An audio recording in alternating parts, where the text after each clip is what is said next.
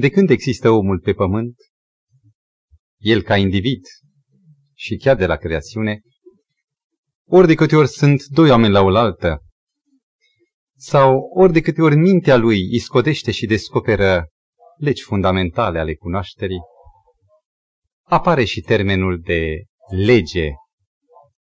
Se povestește că conquistadorii, când au ajuns pe pământul lumii noi, un pământ fără niciun fel de autoritate imperială, ei fiind singurii cu tunul sau cu calul pe acel pământ, una din prima grije, din primele griji ale conducătorilor conquistadori a fost ca unde au coborât să instituie o spânzurătoare, să demarcheze printr-o brazdă zidurile viitoarei așezări și să pironească pe lemnul spânzurătoarei o lege. Nu este o tendință omenească, chiar dacă ea are un colorit omenesc.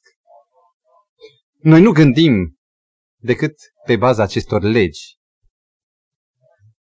Și nu întâmplător, Bunul Dumnezeu, care îl creează pe om, care îl face după chipul și după asemănarea sa, imprimă în cugetul lui, prin descoperirea cuvântului Scripturii, imprimă zece porunci fundamentale.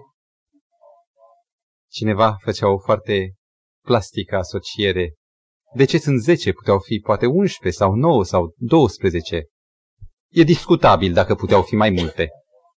Dar este foarte impresionant că omul care ajunge să abstractizeze, să judece aritmetic pe degete și apoi să ajungă să judece pornind de la aceste zece degete, Dumnezeu a imprimat parcă de ABC-ul socotelilor, judecăților lui, câte degete are omul, zece porunci. Suntem într-un ciclu care urmărește descoperirea substratului profund evanghelic și plin de har al celor zece porunci, pentru a tămădui boala legalistă a omului, o boală de obște, pe care fiecare om o poartă într-o măsură în el. Suntem la cea din tâi deschidere a decalogului. Decalog însemnează zece cuvinte sau zece vorbe. Dacă puneți întrebarea cuiva, știi poruncile? Probabil că ați spus-o și dumneavoastră. Veți primi aproximativ următorul răspuns. Da, să nu furi, să nu minți, să nu omori. Lucruri adevărate. Dar ori de câte ori veți spune întrebarea aceasta unuia care nu este implicat în cuvântul lui Dumnezeu și care nu cercetează cuvântul lui Dumnezeu ca pentru el, întotdeauna va începe ilustrarea decalogului cu porunci ca să nu furi, care e porunca opta, să nu minți, au noua, să nu ucizi, a șasea. Niciodată nu se rostește, nu se indică ordinea, începând cu porunca întâi.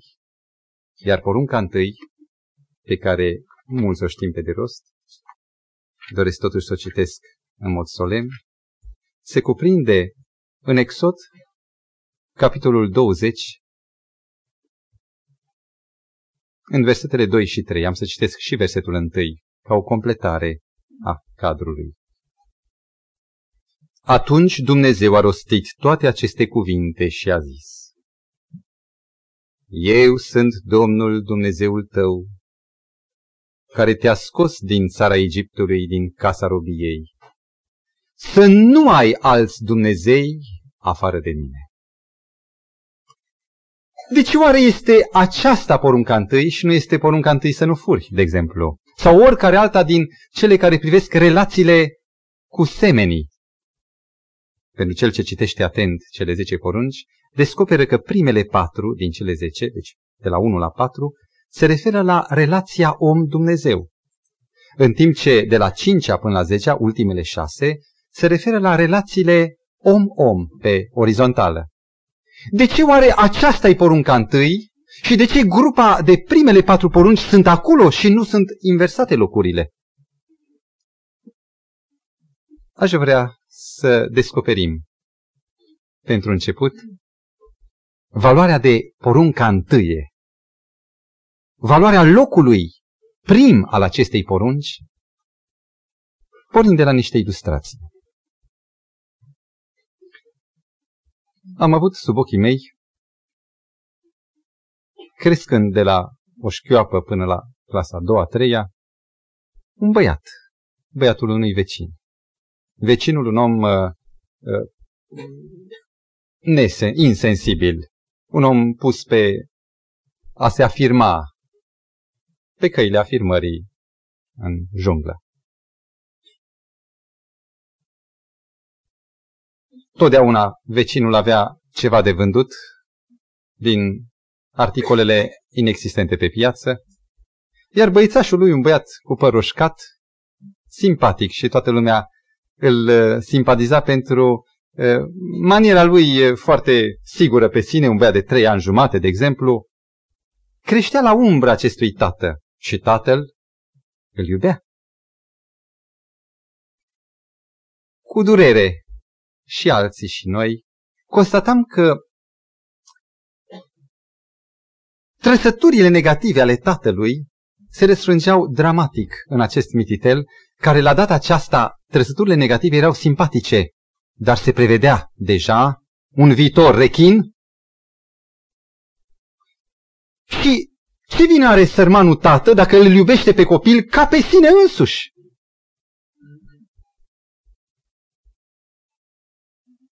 Nu, odată, dacă părinții sunt uh, degustători de alcool, pentru că beau ei, îl cheamă și pe nepoțel, pe băiat, hai, gustă și tu puțin. Asta înseamnă să-l iubești pe aproapele tău ca pe tine însuți.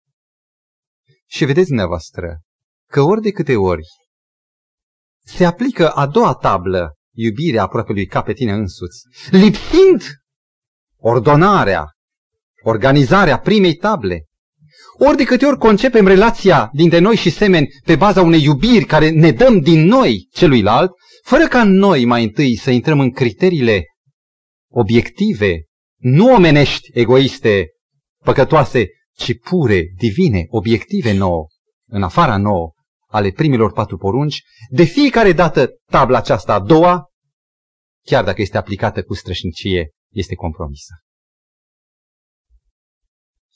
Avem nevoie ca atunci când medităm asupra moralei, să descoperim urmele primare pe care primele patru porunci le vor săpa în noi, croindu-ne și judecata și comportamentul după respectul pe care îl purtăm acelea care este un model, celui care este autoritate supremă. Și așa cum s-a citit, porunca întâi deputează cu un cuvânt major, și anume, Eu sunt Domnul Dumnezeul tău, care te-a scos din țara Egiptului, din casa robiei. Trăim într-o lume creștină, în general, cum s-a spus și data trecută, în care există o foarte generală tendință de a crea o ruptură, o separare între Dumnezeu și legea sa. Se vehiculează ideea larg că Dumnezeu, bunul Dumnezeu, s-a disociat de legea sa și că eliberați de lege, noi putem acum să ne apropiem liber de Dumnezeu.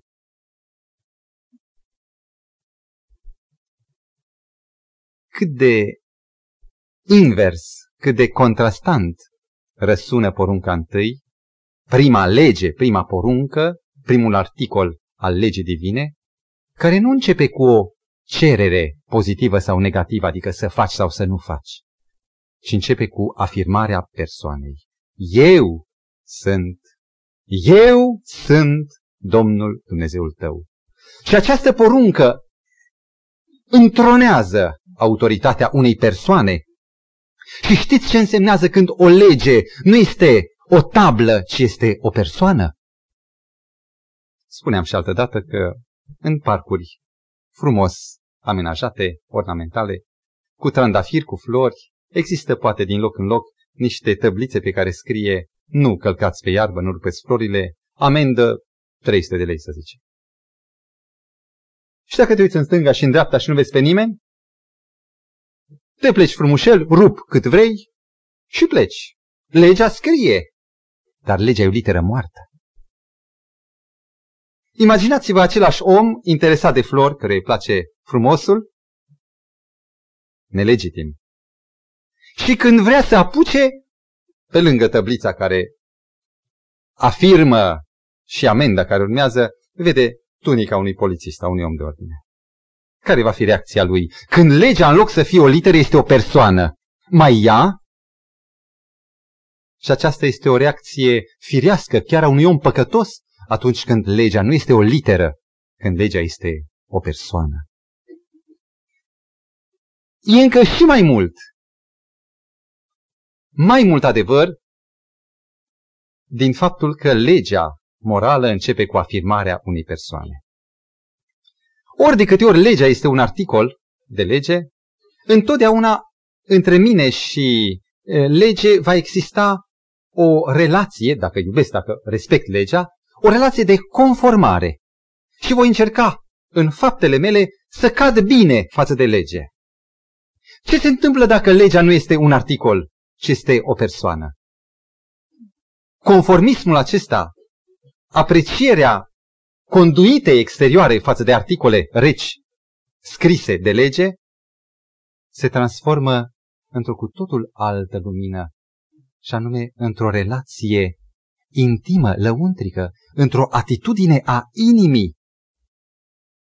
Când Isus, cel care rostește poruncile pe Sinai, când El este legea, atunci nu contează doar cum mă port în afară, ci contează atât de mult ce pornire, ce atitudine a inimii mele am eu față de El.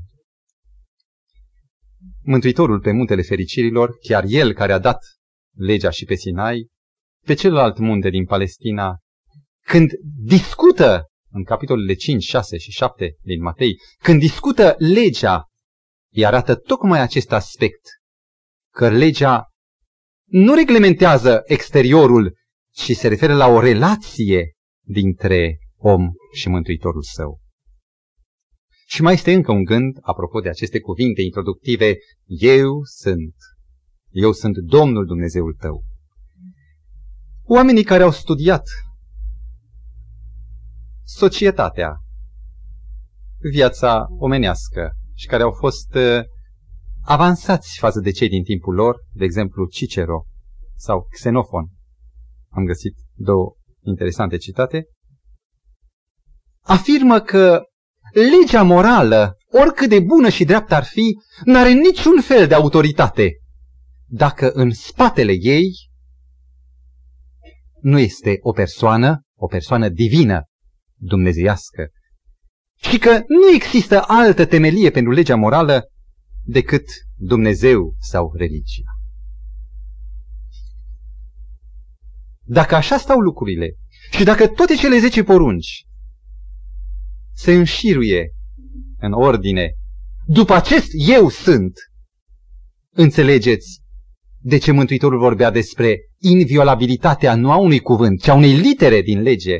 Pentru că orice afectare a unui singur cuvințel sau litere atacă autoritatea celuia după care sau pe care se fundamentează pretențiile unui Dumnezeu Sfânt. Un singur cuvânt sau o singură literă este echivalent cu un simplu fruct luat dintr-un pom interzis. Ce e un fruct? Eu îl iubesc pe Dumnezeu, fructul e un fruct. Mic, dar semnificativ, pentru că lezează autoritatea de suprem conducător stăpân. Și aș vrea să reiau, mergând mai departe analitic, acest prolog al celor 10 porunci, care este prologul e înfipt chiar în porunca întâi. Eu sunt Domnul Dumnezeul tău. La prima vedere, expresia sau apelul pe care Dumnezeu îl face arătând calitatea sa de Domn Dumnezeu al omului, nu ne spune prea mare lucru.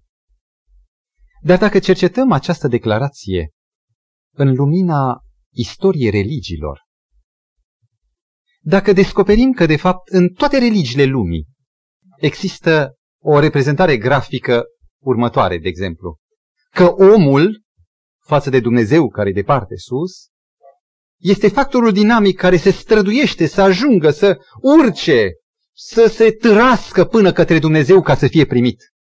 Și că în toate religiile păgâne, cel care încearcă să ascende, să urce înălțimile infinitul este omul.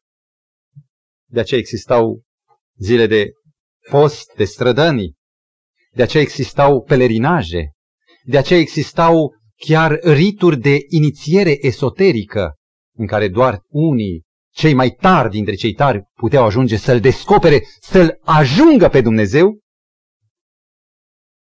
în timp ce în toate religiile păgâne, omul este acela care încearcă să apuce de poală pe Dumnezeu, în cuvântul lui Dumnezeu, în Sfânta Scriptură, și este un fapt divin aici, cel care, necondiționat, se adresează omului, care vorbește, care comunică cu omul sau cu cealaltă parte, nu e omul, ci este Dumnezeu. Și el rostește cuvintele, eu sunt Domnul Dumnezeul tău. Când omul nu poate descoperi despre Dumnezeu decât că e mare și înfricoșat, declarația aceasta este și în Scriptură, în foarte multe locuri, de exemplu, Psalmul 68 cu 35. Tu ești un Dumnezeu înfricoșat? El, în schimb, față de declarația omului de mare și înfricoșat, spune, eu sunt Dumnezeul tău. Și ne învață Scriptura, ne învață Domnul Hristos, să nu-i spunem Dumnezeul înfricoșat, ci să-i spunem Tată. Iar aceasta nu este izvodirea minții omului. Aceasta este descoperirea de sus în jos, acelui Dumnezeu condescendent, care coboară până la om. Cel ce intră în relație cu celălalt e Dumnezeu, nu omul. Și cum o face? Cineva spunea odată, sunt rău, Dumnezeu nu mă poate iubi. Aici în porunca întâia, în prologul poruncii întâi, nu scrie, dacă tu vei fi așa, eu sunt Dumnezeul tău. Niciodată Dumnezeu nu-și descoperă caracterul său de dragoste în mod condiționat, ci necondiționat, față de cel ticălos, față de cel rău. De aceea Biblia este muiată în culorile Evangheliei, de aceea este dragostea care vorbește. El nu spune, dacă tu, ce spune, eu sunt Dumnezeul tău, atât. Aș vrea să citim un fragment din Scriptură, să vedeți cum gândește omul, apropo de acest eu sunt Dumnezeul tău necondiționat, cum gândește omul și în revers cum gândește Dumnezeu. Vă invit să deschideți Geneza 28. Este vorba de un om rău. Unul care a furat, a înșelat, a mințit, a jurat strâmb și ajuns fiind de mânia fratelui său Esau, e vorba de Iacob, acest om rău, trebuie să fugă ca să își scape viața. În capitolul 28 din Geneză este chiar subtitlul Fuga lui Iacob în Mesopotamia. La un moment dat, adormind în pustie singur, deznădăjduit și scăpând de gânduri în somn, e o tendință pe care multe ori o trăim și noi, Dumnezeu îi se arată în somn și face o declarație. Versetul 13. Eu sunt Domnul Dumnezeul tatălui tău și Dumnezeul lui Isaac. Și mai departe, versetul 15, Iată, eu sunt cu tine, te voi păzi pretutindeni, pe unde vei merge, te voi aduce înapoi în țara aceasta, căci nu te voi părăsi. Auziți cum vorbește Dumnezeu, categoric. Până nu voi împlini ce-ți spun. Și care este reacția omului după ce Dumnezeu vorbește în termeni atât de categorici? Citiți numai cu un surâs, poate, de sarcasm, ce zice Iacov?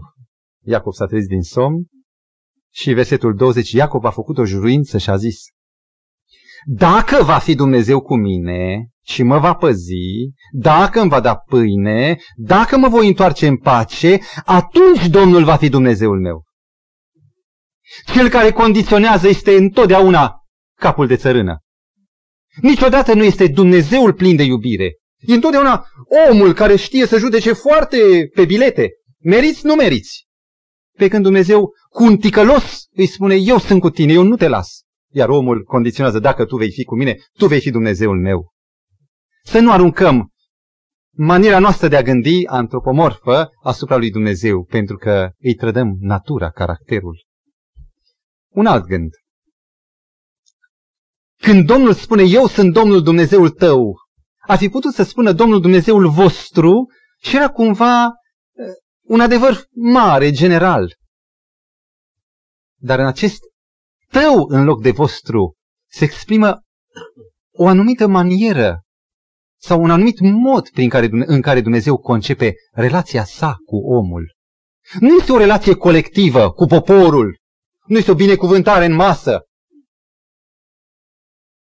ci este o relație foarte personală.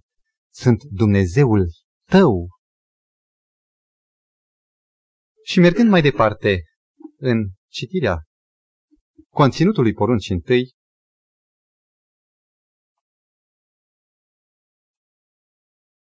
Eu sunt Domnul Dumnezeul tău care te-a scos din țara Egiptului, din casa robiei.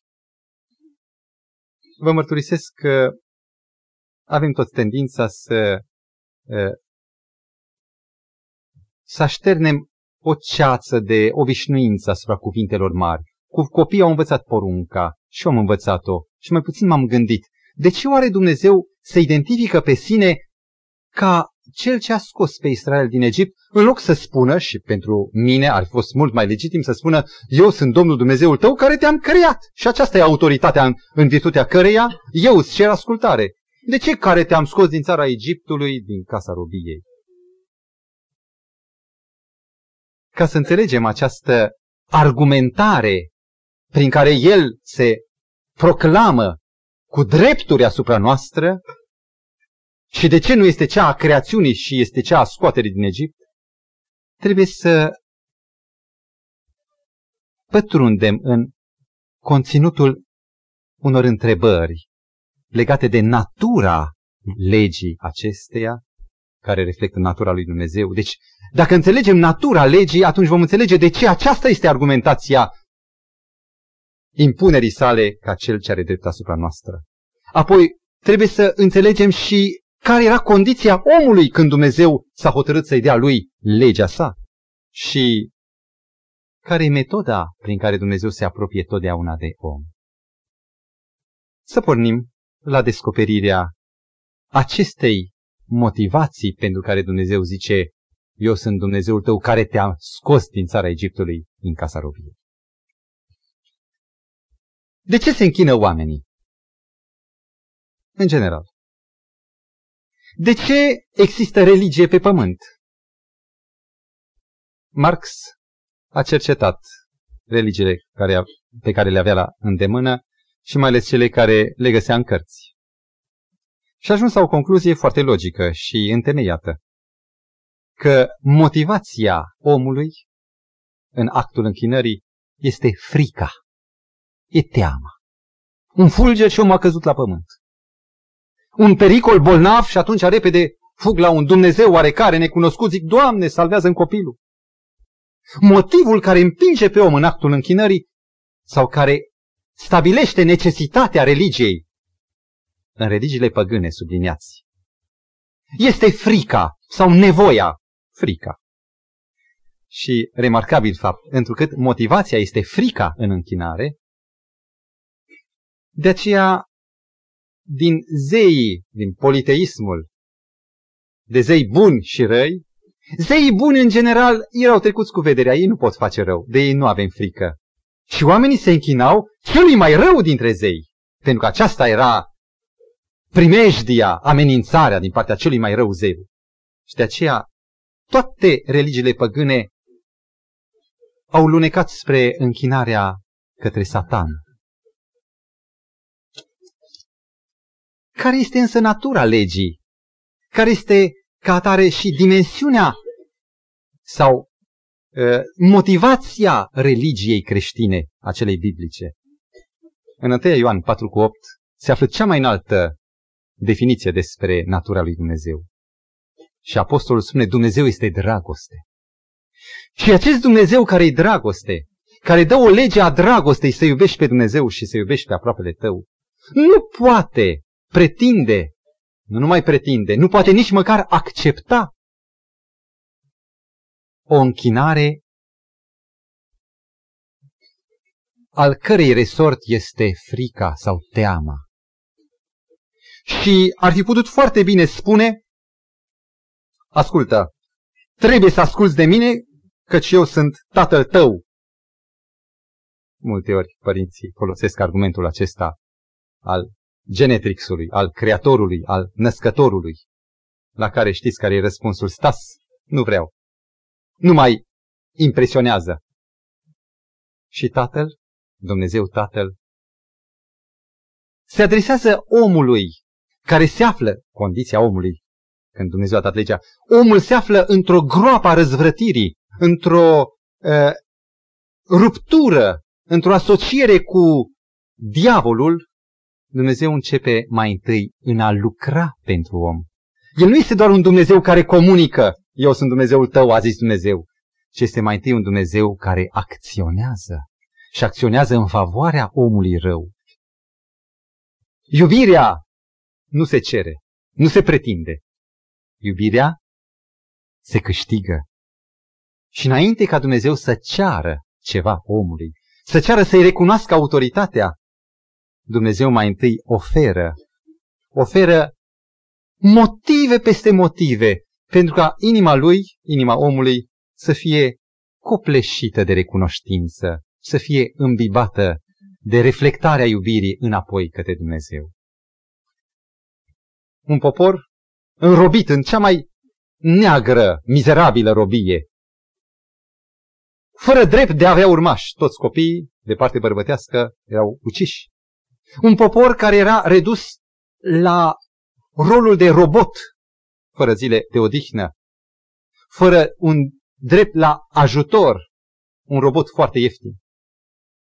Dumnezeu se îndreaptă spre el, se afirmă prin zece plăgi, în crescendo, în afirmarea tot mai implacabilă a autorității și puterii sale. Rând pe rând zei, ceilalți zei, sunt loviți și scoși din uz. De exemplu, când e lovit Nilul, Hapi, când este lovit Nilul, Nilul era un zeu. Când este lovită broasca, broasca era o zeitate. Când sunt lovite vitele, vaca sfântă a Egiptului, rând pe rând, toți zeii se clatină și dispar în fața autorității unuia singur care e Dumnezeu. Și atunci, când el scoate pe Israel printr-o mare despicată și îngroapă sub valuri pe urmăritori, atunci când Dumnezeu transformă o apă otrăvită, amară, de la Mara, făcând o apă dulce, sau atunci când dă mană din cer unui popor de aproape două milioane și când despică stânca la Refidim și oamenii beau apă din piatră seacă, sau când nimicește hoardele lui Amalek care ar fi vrut să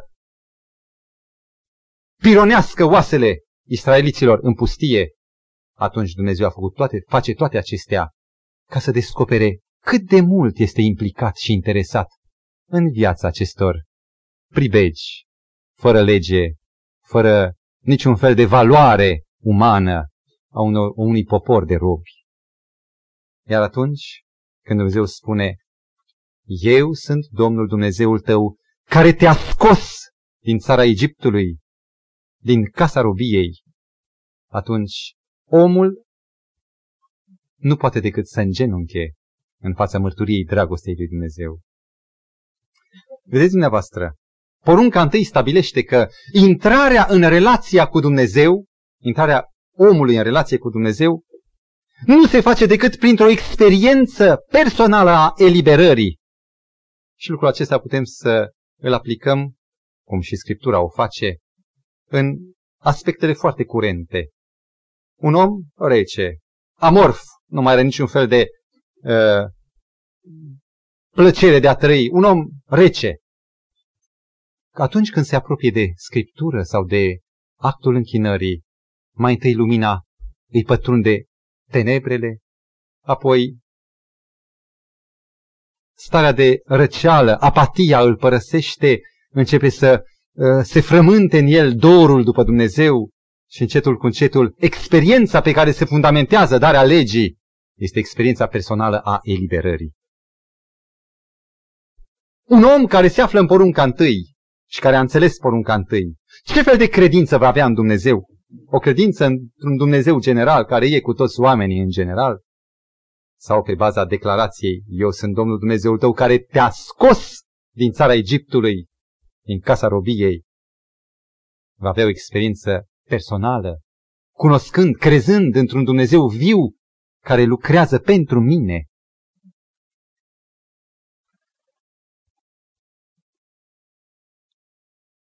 Scriptura se împarte în două, Vechiul și Noul Testament. Pe această împărțire istorică s-a forjat încă din secolele 2, 3, 4 ideea unei detașări a Dumnezeului cum apare în Noul Testament față de Dumnezeul Vechiului Testament. Dumnezeul Vechiului Testament e Creatorul, în timp ce Dumnezeul Noului Testament este Mântuitorul. Legea e a Dumnezeului Vechi Testamentar, harul a Dumnezeului Nou Testamentar. Acesta a fost punctul de vedere a gnosticilor, care astăzi este la modă. Rețineți! Legea Dumnezeului din Vechiul Testament, aceluiași, spunem biblic. Cu ce act se fundamentează? Care e platforma ei? Creațiunea? Sau este tocmai mântuirea, eliberarea, harul? Aici este Evanghelia ca temelia, ca temelie a celor zece porunci. Și Isaia 45, cu versetul 21 declară.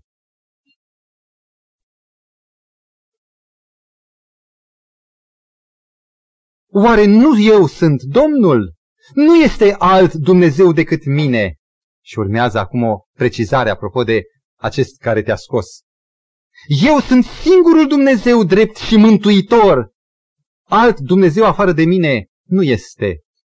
Și cuvântul mântuitor îl leagă Scriptura direct și leagă și experiențele bărbaților din vechime direct de Dumnezeul care se descoperă, Dumnezeul mântuirii, un Dumnezeu care mântuiește pe cel rău, nu condițional, ci prin har. Să recunoaștem așadar temelia decalogului ca fiind harul. În baza acestui har mântuitor care eliberează un popor nevrednic, unilateral doar din partea lui Dumnezeu, fără participarea omului cu vreun merit decât cu acceptare, aceasta, aceasta este temelia decalogului. Urmărind mai departe conținutul poruncii întâi, citim. Eu sunt Domnul Dumnezeul tău, care te-a scos din, ca, din țara Egiptului, din casa robiei, să nu ai alți Dumnezei afară de mine. Sunt și eu om, ca și dumneavoastră, și am înghițit și eu noduri, ori de câte ori poruncile au avut un caracter negativ, să nu. Începând cu părinții, apoi cu omul de ordine, apoi cu cei care sunt mai mari peste mine în instituții și așa mai departe. Ne-ar place foarte mult să existe mai puțin caracter restrictiv, mai mult caracter afirmativ. De ce oare porunca întâi debutează cu această declarație negativă, să nu? Aș vrea să revenim asupra unor motivații ca să descoperim poate ceva neașteptat. Când dă Dumnezeu porunca aceasta să nu ai alți Dumnezei afară de mine? În Egipt? Acolo erau Dumnezei mulți. Nu în Egipt. Între multele imagini numite Dumnezei. Când dă Dumnezeu această poruncă? Înainte de a arăta unicitatea și absoluta lui putere de a stăpâni tot, chiar și țara vrăjmașilor, sau după aceasta? Vedeți? Numai atunci când Dumnezeu mai întâi probează că altul nu e, că nu există rival sau comparație. Atunci când, citesc Exod 18 cu versetul 10, atunci când un martor al celor întâmplate, care privește din expectativă, e vorba de Ietro, socrul lui Moise, declară 18 cu 10. Binecuvântat să fie Domnul care va izbăvi din mâna egiptenilor. Versetul 11. Cunosc acum că Domnul este mai mare decât toți Dumnezeii, căci El a fost mai presus de ei. Când până un om cu o înțelegere limitată despre Dumnezeu declară că nu e altul ca El, atunci Dumnezeu spune să nu ai alți Dumnezei afară de mine. Porunca nu e restrictivă, este doar poate clarificatoare și mai târziu vom vedea care este cererea pozitivă din această poruncă. Aș vrea să citesc Deuteronom, care va ilustra din nou ce s-a spus, capitolul 4, câteva versete. Versetul 7. Apropo de întrebarea când dă Dumnezeu această poruncă să nu ai alt Dumnezeu afară de mine. Citesc versetul 7. Care este în adevăr neamul acela așa de mare, încât să fie avut pe Dumnezeii lui așa de aproape, cum avem noi pe Domnul Dumnezeul nostru, ori de câte ori îl chemăm, spunea Moise. Și apoi de la versetul 32 până la capăt, întreabă vremurile străvechi, care au fost înaintea ta, din ziua când a făcut Dumnezeu pe om pe pământ, și cercetează de la o margine a cerului la cealaltă, a fost vreodată vreo întâmplare așa de mare și s-a auzit vreodată așa ceva? A fost vreodată vreun popor care să fie auzit glasul lui Dumnezeu vorbind din mijlocul focului, cum l-ai auzit tu și să fi rămas viu? A fost vreodată vreun Dumnezeu care să fi căutat să ia un neam din mijlocul altui neam, prin încercări, semne, minuni și lupte, cu mână tare și braț întins și cu minuni înfricoșate, cum a făcut cu voi Domnul Dumnezeul vostru în Egipt sub ochii voștri? Versetul 37, scurtez. El a iubit pe părinții tăi și de aceea a ales sămânța lor după ei. El însuși te-a scos din Egipt prin puterea lui cea mare. Versetul 39 și 40. Să știi dar în ziua aceasta și puneți în inimă că numai Domnul este Dumnezeu, sus în cer și jos pe pământ, și că nu este alt Dumnezeu afară de El. Păzește dar legile și poruncile Lui pe care ți le dau azi, ca să fii fericit. Tu și copiii tăi după tine. Porunca aceasta să nu ai alți Dumnezei afară de mine nu este restrictivă, cumva închizând calea opțiunii și închinării omului dintr-o multitudine spre unicat ce este doar luminător față de adevăr și minciună. În această pretenție de monoteism, descoperim una din cele mai frumoase probe ale divinității celor zece porunci. Biblia au scris-o oamenii, spun. Poruncile, păi, orice minte le poate dibui. Toate Țările au cele zice porunci într-un fel sau într-altul. Să vedeți că nu e așa.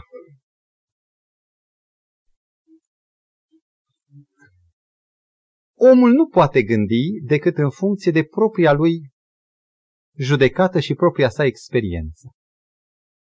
Ori de câte ori omul își reprezintă ceea ce n-a văzut, încearcă să reprezinte prin modelele care le-a avut în experiența sa.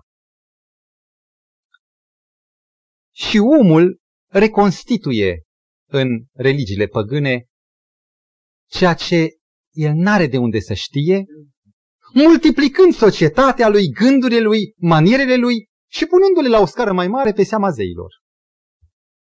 Este el plural, e el soția, copiii și zeii, cum sunt? După chipul și asemnarea omului, antropomorf, cum sunt? Plural, e politeist sau pluriteist.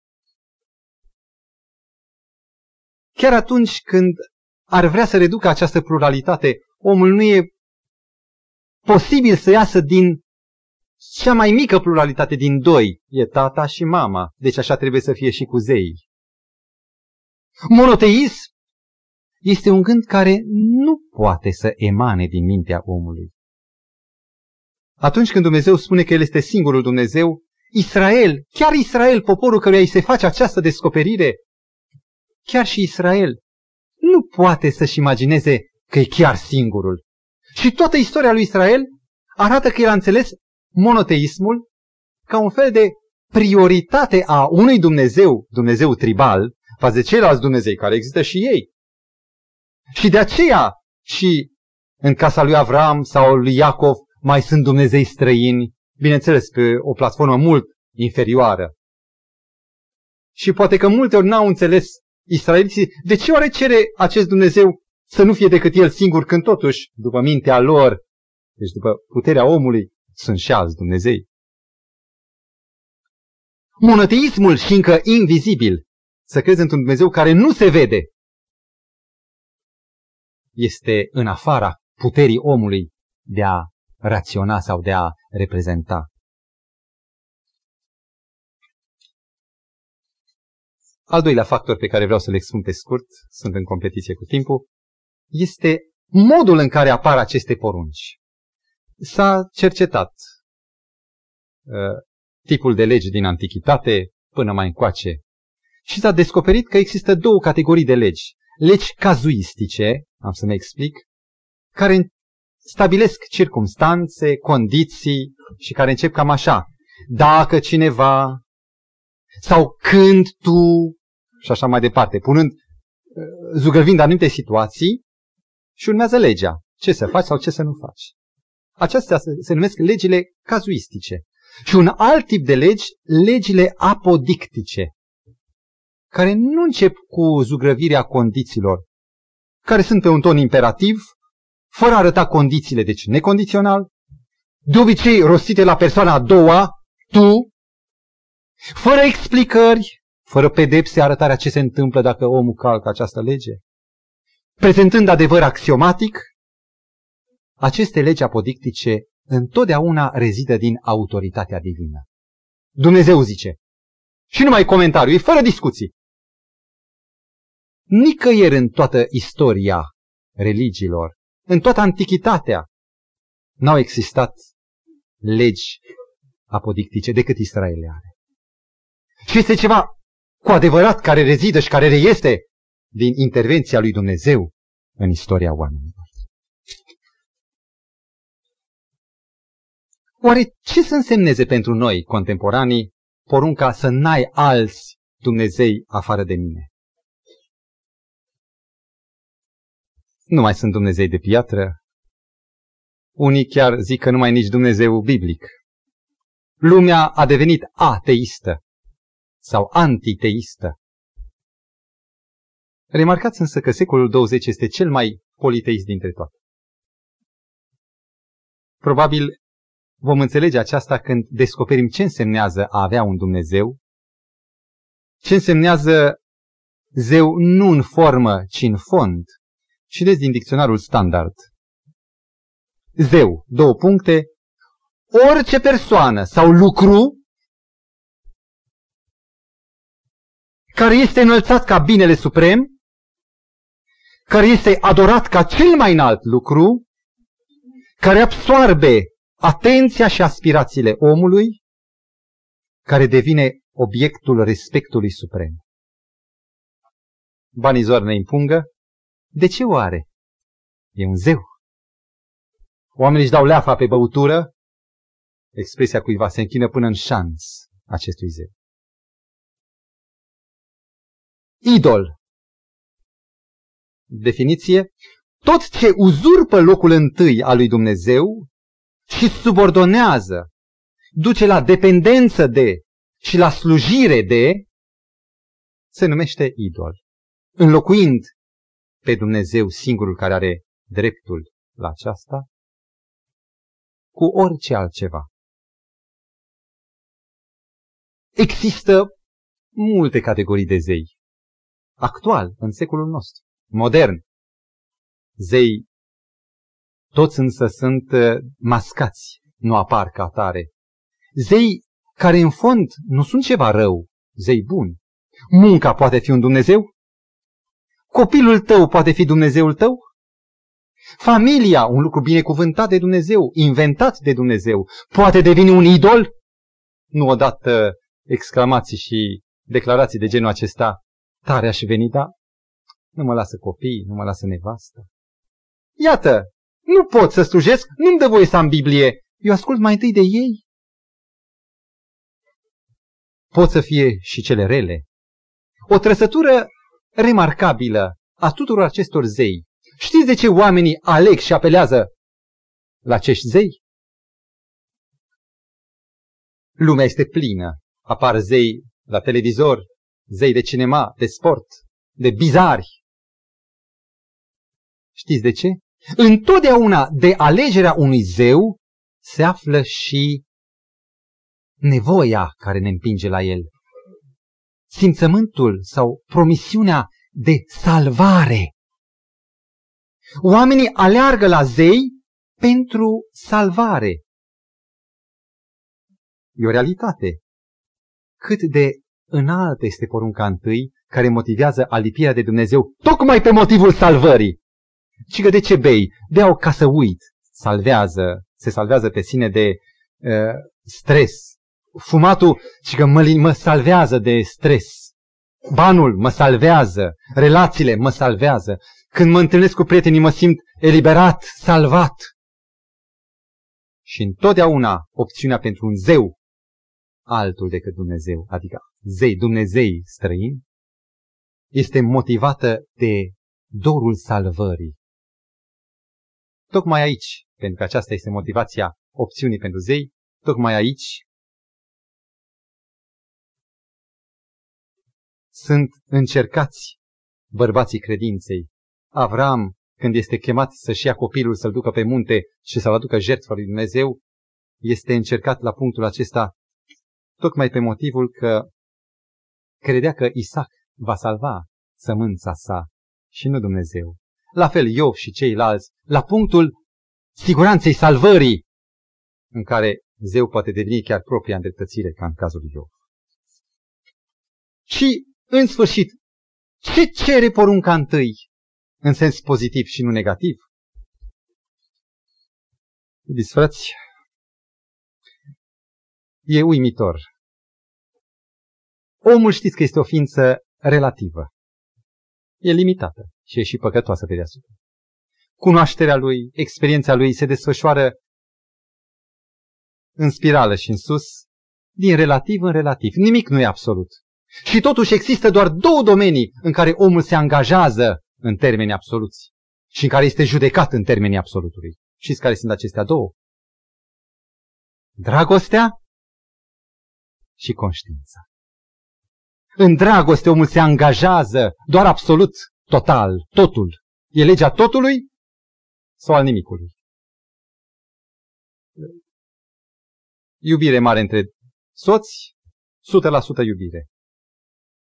O mică greșeală din partea unuia, 1% greșeală, rezultatul nu iubire 99%, ci zero iubire.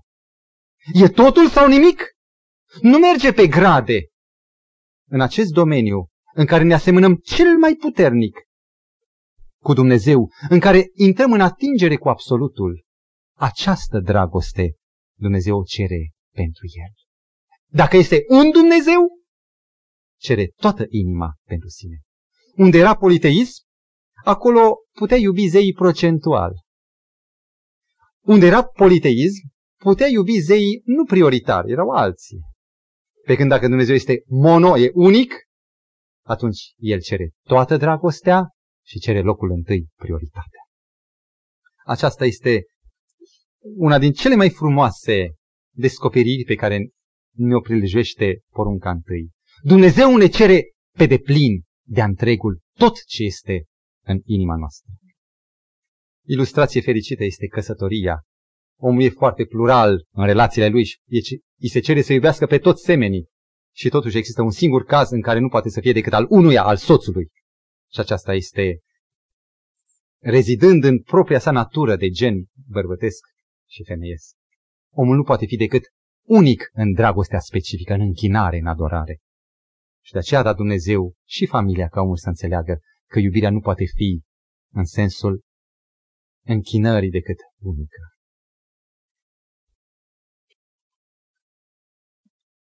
Și am vrea să ne apropiem de aplicație.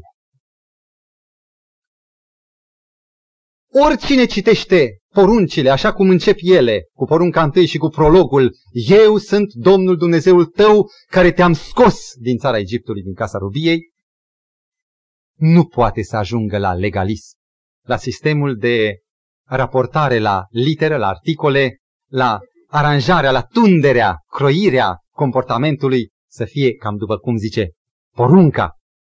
Oricine privește spre eu sunt și spre care te-a scos, acest fragment, descoperă că Dumnezeu mai întâi scoate prin har din țara robiei pe omul păcătos, ca apoi să-i dea legea mântuit, eliberat fiind din păcat, din robia păcatului, să poată să primească legea pe tablele inimii. Aici este seva, esența antilegalismului. Și ori de câte ori citim poruncile, când apare lângă fiecare poruncă descoperirea persoanei eu sunt, atunci fiecare poruncă o vedem adresându-se de Dumnezeul Mântuitor către omul mântuit. Și porunca nu este doar o cerere sau o restricție, ci este o făgăduință. De aceea în Psalmul 119, de multe ori, cuvântul poruncă este înlocuită cu termenul făgăduință. Este putere. Aș dori să vă prezint o experiență povestită de misionarul Mgeni din Tanzania, care se petrece în localitatea Mbalizi. Mbalizi. Ce este un alt Dumnezeu? Este orice gând, plan, persoană, lucru care oferă salvare și care scurt circuitează relația ta cu Dumnezeu în favoarea unei salvări mai ușoare și mai imediate. Nu știm ce înseamnă misionar cu adevărat. Pentru noi misionar este să vii la ambon să predici în haine de sabat. Misionar însemnează altceva. Și băiețașul Godson povestește o întâmplare din viața tatălui său. Tocmai se mutaseră dintr-o localitate unde aveau casă, aveau grădina, grădinița bine aranjată, într-un teritoriu cu totul nou unde nu erau cunoscuți creștinii, ca neneam Geni, tatăl băiatului, să fie fondatorul unei noi școli. Și au spus copiii, vedeți, noi acum o să începem o nouă experiență. Ușor nu va fi. Dar fiți atenți, lumea nu știe ce e aia creștin. Și vor afla despre Dumnezeu privind la voi. Purtați-vă totdeauna curat, cinstit, respectoși. Și copiii au dat serios din cap, înțelegând că e treabă serioasă, da, tată, o să încercăm să fim așa. Și în sfârșit au ajuns în respectivul cătun, unde era un șef de trib, după legile șefiei. Când a aflat că a venit cineva, i-a și trimis vorbă să se împățișeze înaintea lui. Și când te învățezi înaintea unui șef, nu poți cu mâna goală. A luat din toate câte ceva. Și șeful, cu capul pe spate, pe tronul lui, a întrebat, și ce ai mai adus? Păi am adus și niște tigăi.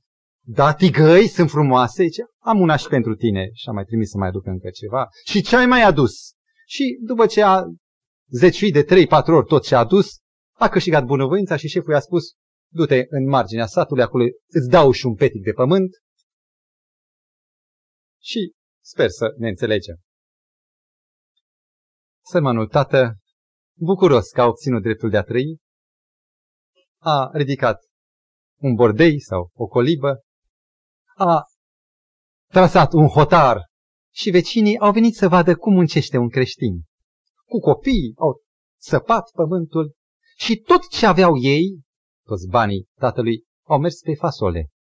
Să planteze, să însămânțeze fasole și apoi să trăiască din această fasole. Au udat câmpul, l-au plivit, încet, încet au început și relații dintre oameni, până când, într-o bună zi, câmpul acesta era ceva mai departe de casă, parcela lor, la poalele unui deal stâncos sau unui muntișor. Când merg să vadă plantația, descoperă spre groaza tatălui și a fiului, ei doi veniseră, că toată fasola era secționată. Cele două frunzulițe dispăruseră. Tatăl se oprește, aproape prăbușit începe să plângă în tăcere. Fiul, emoționat, tată, dar să ne rugăm. Și tatăl îi spune, bine, să îngenunchăm și roagă-te tu mai întâi. Și băiatul se roagă cu cuvintele, tată, te rugăm, fă ca fasolea asta să prindă din nou viață, să înmugurească, să înverzească în ciuda faptului că e compromisă. Se roagă și tatăl ca să salveze acțiunea lor misionară, că dacă aceasta ar fi fost situația, trebuia să plece acasă, fără ieșire. Și când se ridică, mai și zăresc pe pământ urme de animale. Și în timp ce se mai uită ei, așteptând o soluție a lui Dumnezeu, zăresc pe coasta muntelui, tocmai venind spre ei, vreo șapte capre. Astea sunt cele care ne-au mâncat, ne-au tuns fasolea. Și merg la vecini, ei, știți a cui sunt caprele? Nu știm, zic ei. A, unul dintre ei știu a cui, sunt ale nimănui. Sunt niște capre care stau aici, prin peșteri, prin scorburi, prin tufișuri. Luați-le voi și vindeți-le în folosul fasolei. Băiatul sare de bucurie în sus. Dumnezeu ne-a răspuns dându-ne caprele. Le-au prins până la urmă, dar tatăl a spus nu se poate. Era bună salvarea asta. Dar noi suntem creștini. Trebuie acum să mergem la șef, să întrebăm dacă știe despre caprele astea. Nu cumva să se spună apoi, uite, creștinii fură. Nu-i prea s-a împăcat băiatul cu gândul tatălui. Da, au făcut-o, le-au legat și au mers cu ele la șef. Șeful, foarte important, a ascultat și a spus, deci astea ți-au mâncat ție fasolea? Și câțiva martori ziceau, da, da, numai astea puteau să-i mănânce. Bine, zice, trei sunt ale tale, patru le lași aici.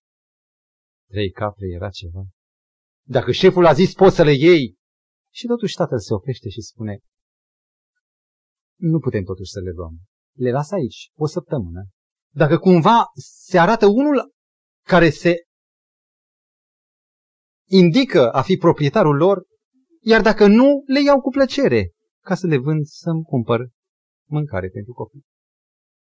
La o săptămână de zile, băiatul cu funie, a luat de acasă, cu care să lege cele trei capre, și cu tatăl merg împreună la șef. Șeful nu-și mai amintește despre ce, despre ce. Păi știi, cele șapte capre, trei capre, ziceai că dacă nu vine nimeni, sunt ale mele. Caprele, ah, caprele alea, caprele alea, dă din mână. Au venit niște oaspeți și te-a mâncat. Și băiatul, aproape că nu are putere să se miște, tatăl, cu privirea împăienjenită, se întoarce uluit. Și copilul, mergând, spune că strivea praful sub picioare, zicând, da unde a fost Dumnezeu? Dacă noi ne-am rugat lui Dumnezeu să ne scape și ne-a dat caprele astea, cum a îngăduit ca șeful să le mănânce? Și s-a culcat băiatul în pat, n-a mai putut nimic. Hai la rugăciune, mă doare capul. S-au rugat părinții singuri, întretăiată rugăciunea cu suspinuri. Și vecinii au văzut. Ce au vorbit vecinii toată noaptea? Ca a doua zi dimineață, pe când încă picura o ploaie ușoară pe acoperișul de trestie, aude că cineva vorbește cu tata.